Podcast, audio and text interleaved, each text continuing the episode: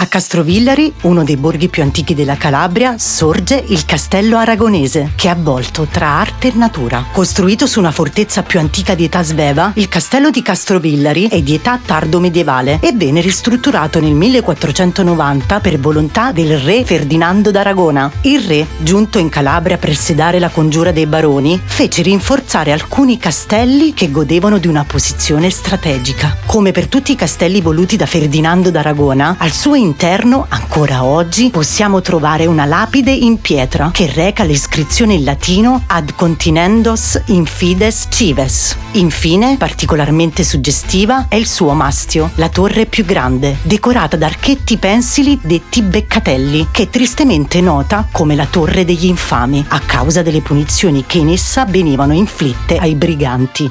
Dal 1495 al 1995 è stato un penitenziario. Soltanto successivamente fu restaurato e finalmente aperto al pubblico.